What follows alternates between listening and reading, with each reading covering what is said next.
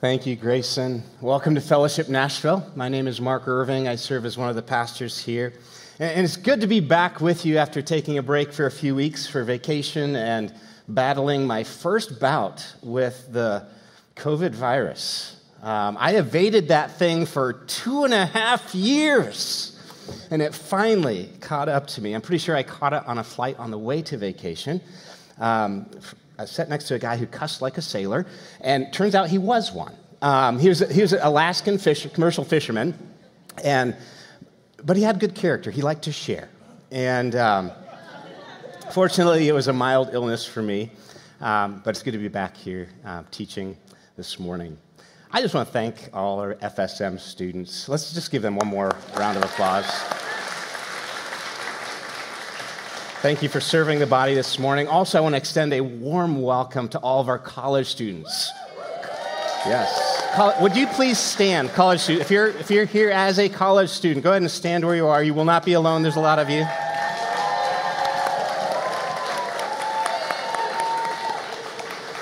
It's so good to have you back here with us after, after the summer break. We, we are hopeful that this becomes your home away from home a place where you can be encouraged in your faith, grow in your faith, find a multi generational expression of the body of Christ that you can plug into, not only to be encouraged by, but also to use the giftedness that God has given you to serve a local body of believers.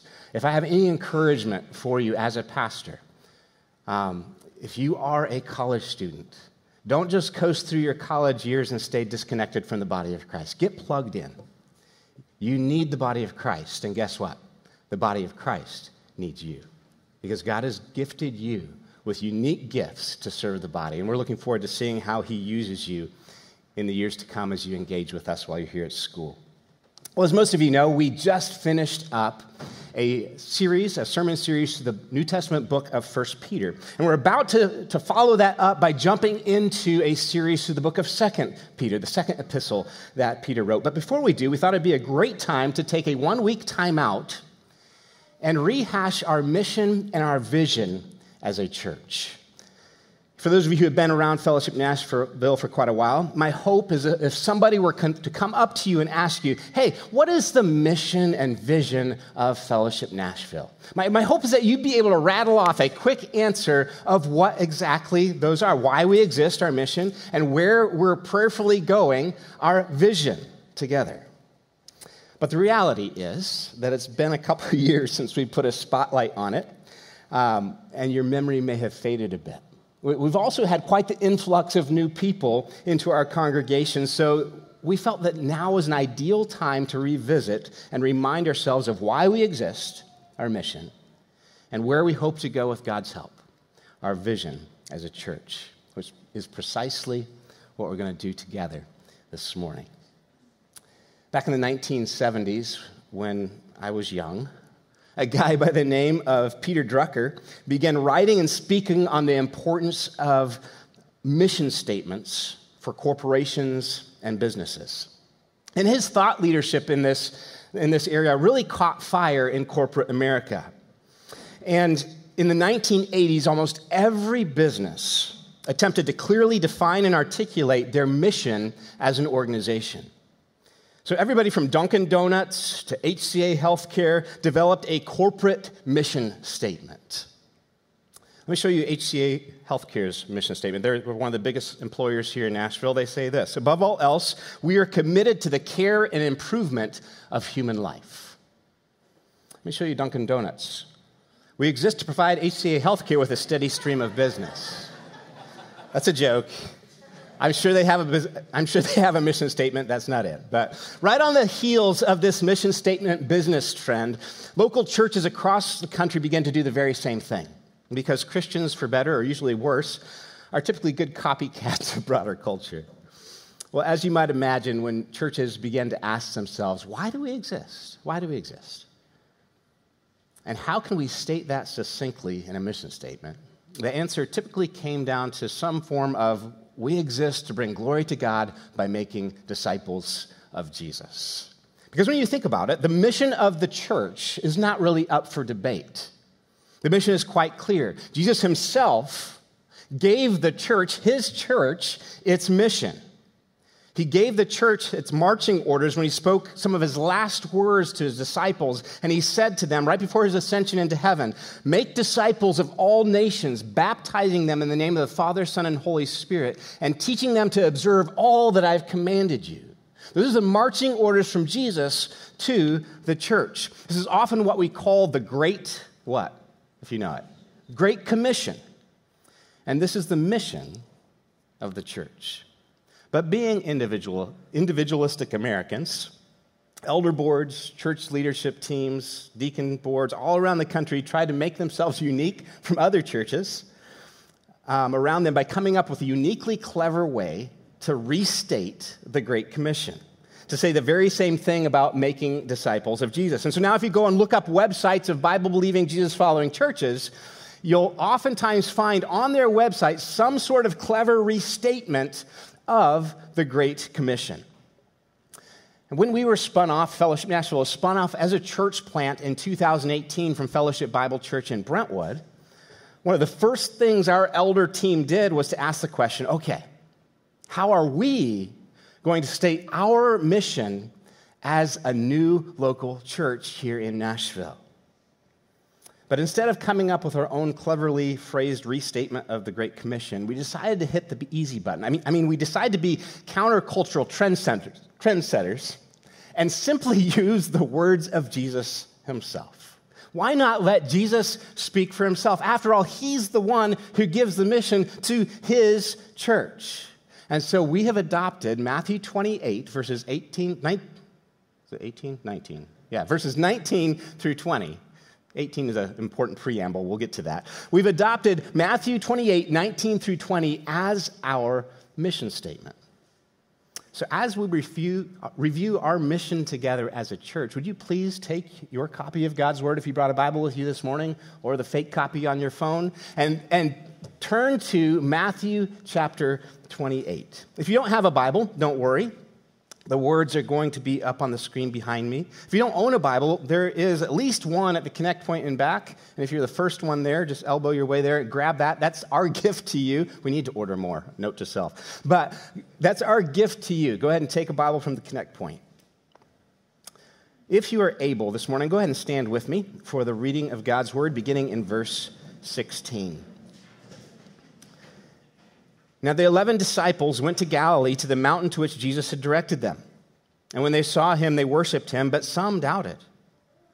And Jesus came and said to them, All authority in heaven and on earth has been given to me. And then here in verse 19, he gives the Great Commission Go therefore and make disciples of all nations, baptizing them in the name of the Father and of the Son and of the Holy Spirit, teaching them to observe all that I have commanded you. And behold, I am with you always to the end of the age. Father, as we look into your word this morning, we ask that you would uh, give us eyes to see, give us hearts to hear what your spirit says to the church. Father, use uh, my words uh, to uh, explain your word. Your word is the most important, Lord. And so, Father, give me clarity of thought as I teach.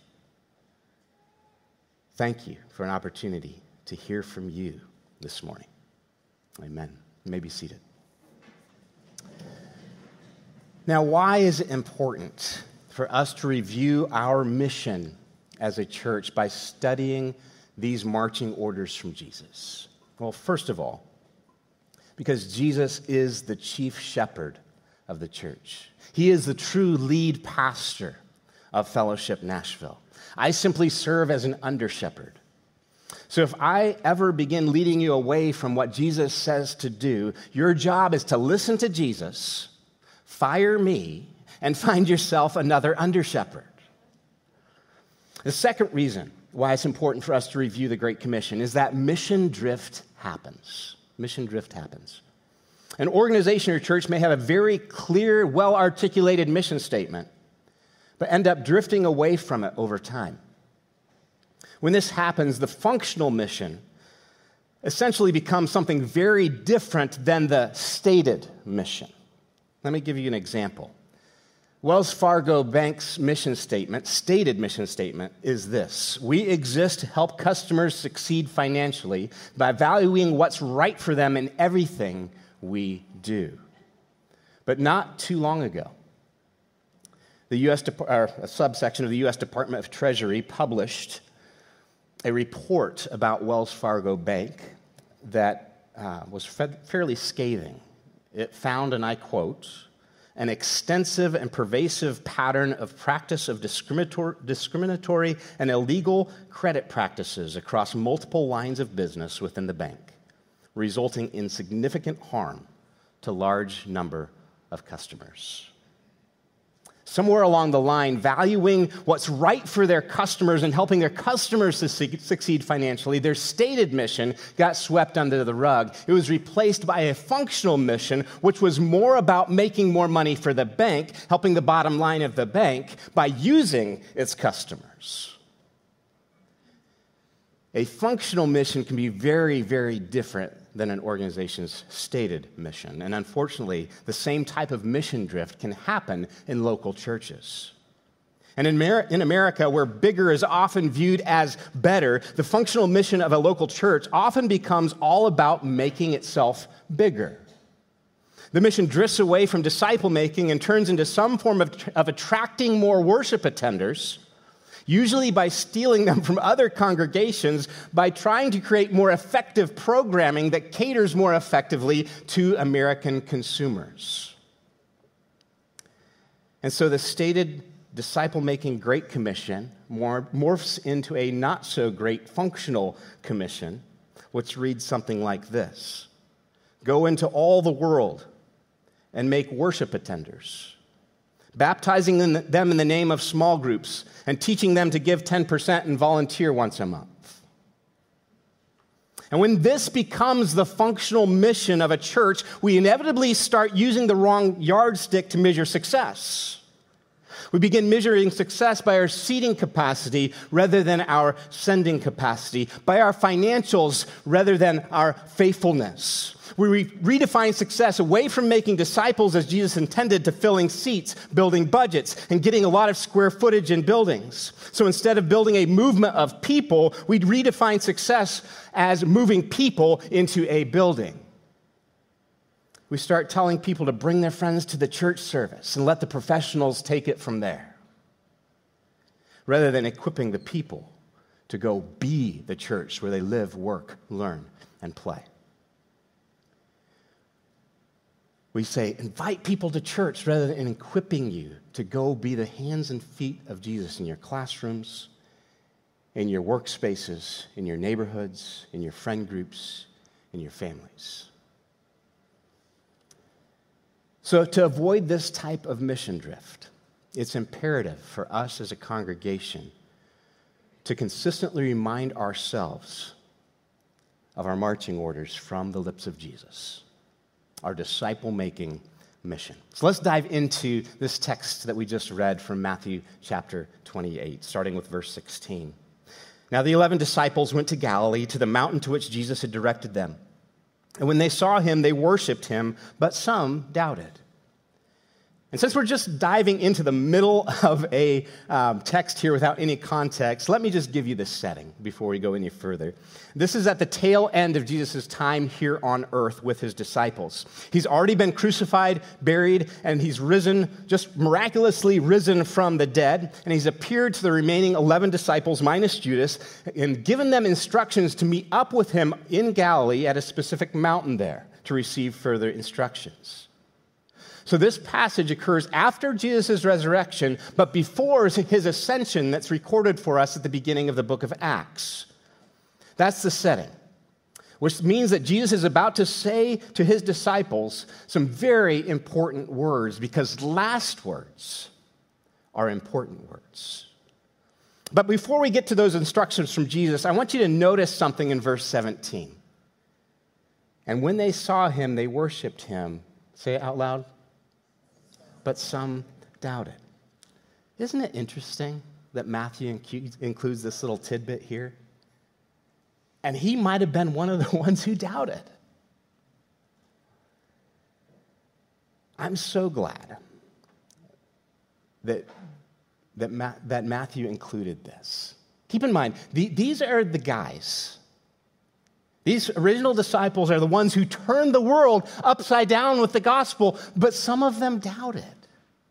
You know what that means? It means that they didn't have perfect faith. And I find comfort in that because I don't either. These original disciples weren't some kind of spiritual giants up on a pedestal. No, they were ordinary people like you, like me, that had doubts. Doubt isn't a bad thing. Persistent unbelief is, but doubt is not the opposite of faith. In fact, it can actually lead to a well, more well thought out and more well informed faith. Jesus can work with our doubt. And we can be like that guy in Mark chapter 9 that approaches Jesus and says, Lord, I believe, but help me in my unbelief. We all still have corners of our hearts where we have yet to believe the gospel or its implications. And that's why we need each other. That's why we gather on Sunday morning so we can remind ourselves of the truths of the gospel and internalize them in deeper ways. The original disciples were not some incredible spiritual giants. They were ordinary, average, imperfect people who God used in spite of themselves. In fact, the religious elite elite when we get to the book of Acts, in Acts chapter 4. They're observing um, Peter and John. And they look at them and go, What on earth? Because they are observing that they're ordinary and unschooled men with incredible boldness. Ordinary and unschooled. And if Jesus can use the likes of them, he can use the likes of me, and he can use the likes of you. Because God has a history of using the inadequate to accomplish the impossible. Would you say that out loud with me? God has a history of using the inadequate to accomplish the impossible. Now, I want you to turn to the person sitting next to you and say this, okay? You're average, but God can use you. Go ahead. now, turn to the person on the other side, say the same thing.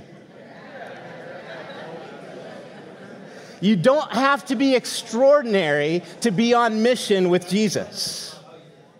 You don't have to be extraordinary to fulfill the Great Commission. You just have to be willing. Verse 18. And Jesus came and said to them, All authority in heaven and on earth is given to me. And you probably at this point heard a, ah, from the disciples. These had to be comforting words to the disciples. Why? They had just seen the Roman and religious authorities crucify Jesus. These are powerful authorities, and Jesus says, All authority on heaven and earth has been given to me. In conquering death, Jesus demonstrated who is really in control. Those earthly authorities didn't kill him, he laid his life down. The grave could not hold him, he rose from the dead. Jesus is in complete control. Jesus has supreme authority over everything. You know, if you rise from the dead, you're pretty much boss, okay? Therefore, Jesus says, because I'm the highest authority in heaven and on earth, exponentially more powerful than all of these Romans and religious leaders, go, therefore, verse 19 and make disciples of all nations. You know, on first read here, it's easy to make the mistake in verse 19 to put the emphasis on the wrong, the emphasis on the wrong syllable, so to speak, or put the emphasis on the wrong imperative. In fact, the main imperative in this verse is not the word go. It's actually a modifier of the main imperative. In the original Greek, you could read like this wherever you go or while you are going. And then the main imperative, the main command comes, which is make disciples. While you are going, wherever you go, make disciples. And you might ask, well, then what's a disciple? And I'm glad you asked. The definition, I believe, can be found in the invitation that Jesus gives earlier in the Gospel of Matthew. In Matthew 4:19, he approaches some fishermen, ordinary Galilean fishermen, and he says to them, Follow me, and I will make you fishers of men. Follow me, and I will make you fishers of men. And in that three part statement, we can find a definition of a disciple. A disciple is this someone who is following Jesus, being changed by him, and joining him on his mission. Say that out loud with me. Someone who is following Jesus, being changed by him, and joining him on his mission. Well, what was the mission of Jesus? He states it fairly plainly in Luke chapter 19, verse 10. For the Son of Man, that's a, a self identifier that Jesus liked to use, for the Son of Man came to seek and save the lost. That's his mission statement. That's what he was about. Jesus came to pursue people and show them how they could enter into a restored relationship with God the Father, their creator, through him. And if we are truly following Jesus, his overarching mission then becomes our own. When you play follow the leader, the purpose, agenda, and mission and the priorities of the leader become your own. And so if you have a different agenda than Jesus, overarching purpose for your life, and it's different than the one for Jesus, you're not really following Jesus. Jesus goes on in Matthew 28 to flesh out how his followers are to go about making disciples. Let's pick it up in the middle of verse 19. Baptizing them in the name of the Father and of the Son and the Holy Spirit, and teaching them to observe all that I commanded you. You know, I don't have time to fully unpack all the significance of this verse. There's so much, and I like I wrote like a whole page and a half on it, then had to delete it. I'll give it to you some other time. But I want to draw your attention on the word baptism here. Baptizing them in the name of the Father and the Son and the Holy Spirit. In the early church, baptism was very closely associated with someone's salvation. As soon as someone professed belief and trust in Jesus for salvation, they didn't wait around. They said, okay, where's the water? Okay, we're going to baptize you. We're going to identify you with Christ. So when Jesus instructs his disciples here to baptize people in the name of the Father, Son, and Holy Spirit, he's talking about the entire process of bringing somebody to faith in Jesus. This is often what we call evangelism telling pre believers the good news about what Jesus has done for them through his death, burial, and resurrection, and inviting them to respond in faith. But then Jesus goes on to say in verse 20, and teaching them to observe all that I have commanded you. Disciple making not only involves bringing people to faith in Jesus, evangelism, it also involves helping people mature in their faith, what we often call discipleship. And when we help people mature spiritually, we are to teach them to observe everything that Jesus commanded us. And that includes this command to make more disciples. And, and so you see here, don't you, that there's this self perpetuating mission. There's this generational pull. To be a disciple or to become a disciple of Jesus means to become a disciple maker for Jesus. The two cannot be separated. To be a genuine disciple of Jesus is, a, is, to learn how to make more disciples of Jesus, who then make more disciples of Jesus, who then make more disciples of Jesus. The original disciples were faithful to that task. How do I know? Well, you're here. Many of you, or most of you, profess faith in Jesus. That's because those original disciples made more disciples, who made more disciples, who made more disciples, who made more disciples, out of about maybe 100 more. And the person who God used to explain the faith to you, as He opened your heart to accept the beauty of the gospel, is in that chain. The gospel's come to you and now it's meant to flow through you.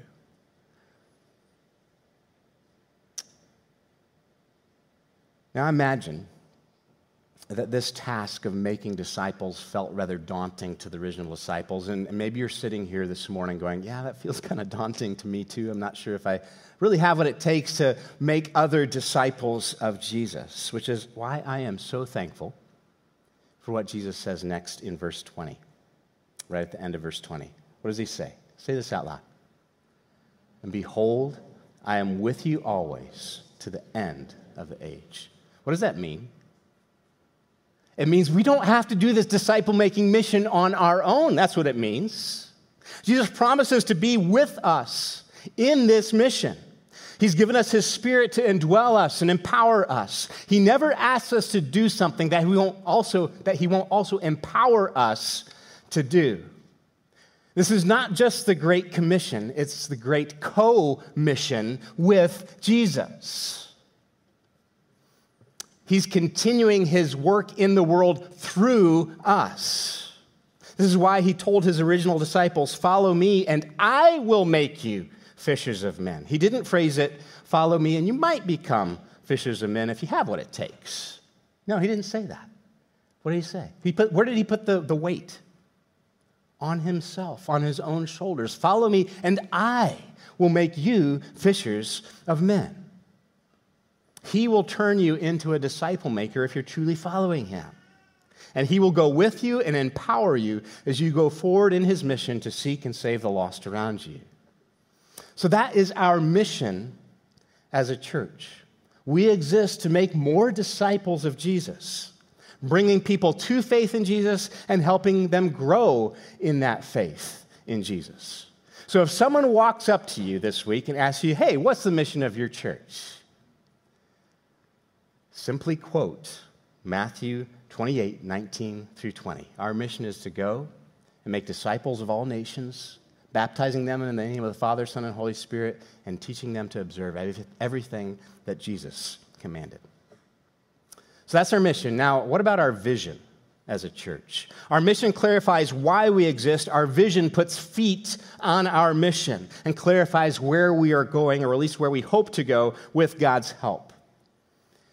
Somewhere around your seat this morning, hopefully, you found a little flyer with our vision on it. Um, if you didn't get one on your seat, I'm sorry. Look for one afterwards, or just lean over and look at your friends who's holding it, okay? And our vision is fairly simple. We've tried to make it memorable, as easy as one, two, three, okay?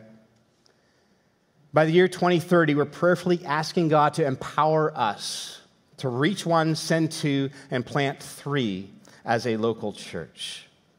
It's a vision that was perfectly designed to fail without God's help.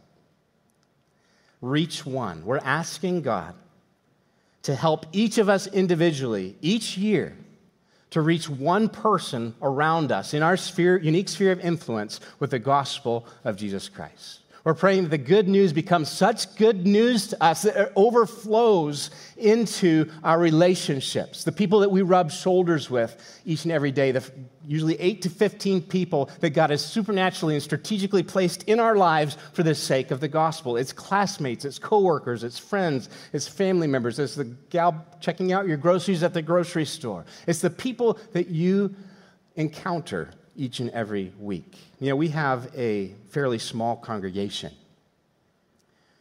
but our footprint in this community is much, much larger than what we see here in this room. We may have, what, 175, 200 people here this morning, but the influence that we can have each and every week is at least tenfold this.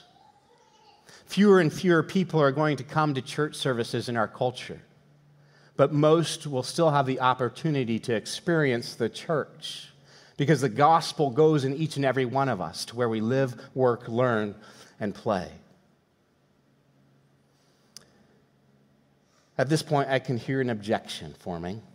Well, Mark, I'd really like to reach my friends and classmates and family and neighbors and coworkers with the gospel, but, but I just don't feel equipped to do so. I mean, you've been to seminary, you know the Bible, that's a pastor's job. If I read my job description correctly in Scripture, it's to equip the saints for the work of the ministry. It's not to do the ministry, it's to equip you to do it. It's one of the reasons why we um, have put together a curriculum called the Follow Curriculum that takes you through an 18 session journey well, if you include the introduction and the conclusion, it's a 20 session journey that really grounds you in the gospel, what it is and what it means, how it can transform you from the inside out, how the gospel can become such good news to you that it begins to overflow from your life into your sphere of influence. Would love for you to plug into a follow group or a follow relationship one on one with somebody in the not too distant future. Um, most of our, our room for, for ladies is filled up, but if, um, if you're a lady and interested, still go ahead and go to our website and say, hey, I'm interested in this. And we will get back with you on how you might be able to engage with that now or at some point in the future. There's still a lot of room for guys in this. Um, encourage you if you're interested in being invested in and discipled and trained and equipped on how to be an everyday missionary where you live, work, learn, and play, come take advantage of this curriculum that we've put together as a church. Um, you'll find some neat relationships as you go through that together with others as well. Another equipping opportunity that we have coming up is something called Together for Evangelism. This is a one day conference. Okay, you're like, I'm a busy college student. I don't have time to do 20 sessions in a small group. Um, Saturday morning, September 10th. Go to bed before 2 a.m. on Friday night. Get up. This is another local church here in town, but our very own Dave and Lynette Bach. Go ahead and wave, guys. Our very own Dave and Lynette Bachman. They work with Navigators, our collegiate ministry, um, over at Vanderbilt expressions at Belmont, Lipscomb as well. But they are going to be giving a one day seminar on how to live as an everyday missionary um, called Together for Evangelism. That's Saturday morning, September 10th. The cost of that is minimal. If cost is prohibitive, just reach out to us and we will cover that for you. But you can register for that um, by going to the events page on our website, fellowshipnashville.church forward slash events. You'll see it there. Click on the link, it'll take you to an Eventbrite event registration there. Encourage you, if you're feeling like, man, I just would, I don't feel equipped for this disciple making mission, we want to equip you. We really do. And this is a, a great way um, to be equipped in that reach one aspect of our vision. So, reach one. The second aspect of our vision is to send two. Send two we are praying that God would raise up from our congregation two people each calendar year that would go out with the gospel and cross cultural boundaries with it. One of the things that I didn't emphasize in the great commission that we just looked at is the fact that Jesus says that we are to go and make disciples of who? Say it louder. All nations. This means that we are to attempt to cross cultural boundaries, ethnic boundaries for, with the gospel. Sometimes this means crossing an ocean. And we're hoping that God raises up and praying that God raises up people who are willing to go to another nation, literally. So sometimes it does mean crossing an ocean, but many times it could simply mean crossing the street. We live in a big city. And as is common in big cities, the nations are coming to Nashville. Sometimes it's easy to think of missions as over there. But we can reach nations right here. It's one of the reasons why I'm so excited about the location of our new facility, which we'll be giving you an update in coming weeks on where we are with that whole process. Um, but I'm really excited about the location. It's about three miles from here, but it's in a neighborhood that has more socioeconomic and more ethnic diversity. I'm excited to see how that is going to, how our facility is going to facilitate this aspect of our vision to cross cultural boundaries with the sake of the gospel. So, reach one, send two. What's the third one? Plant three, what do we mean by that? We're praying that God would use our small congregation to plant three other congregations, gospel centered, multicultural congregations, either here in Nashville or somewhere around the world by 2030. And you might say, wow, that sounds big. That sounds tough. I was telling um, a church planting guy of, our vision, he said, that's too small. That's too small. You can do better than that. I was like, oh, okay. Well, we need help. I have no clue what to do. So, um, given that I know we can't do this on our own, the elders have been in conversations with a church planting network called Converge. This is a group of churches that is all about making disciples and planting churches and doing it together. And so we're exploring partnership with that and seeing what that might look like. We're also in conversations about what would it look like to, to bring in a church planter and resident, somebody who comes in, serves with our body, gets trained more in ministry, and then gets sent out to plant a church somewhere in our city in a place that needs more gospel presence and take even some of our congregation with them. We're thinking along those lines because we're not going to measure our success by our seating capacity, but rather by our sending capacity. The gospel is what's important, and seeing the gospel accessible to people in our city. And that might mean remaining small as a congregation, and I'm perfectly okay with that. We will measure our success by our sending capacity at Fellowship Nashville. All righty, well, that's our vision reach one, send two, plant three. And so now I'm hopeful that if somebody comes up to you and say, "Hey, what's your vision as a church?" you can simply say,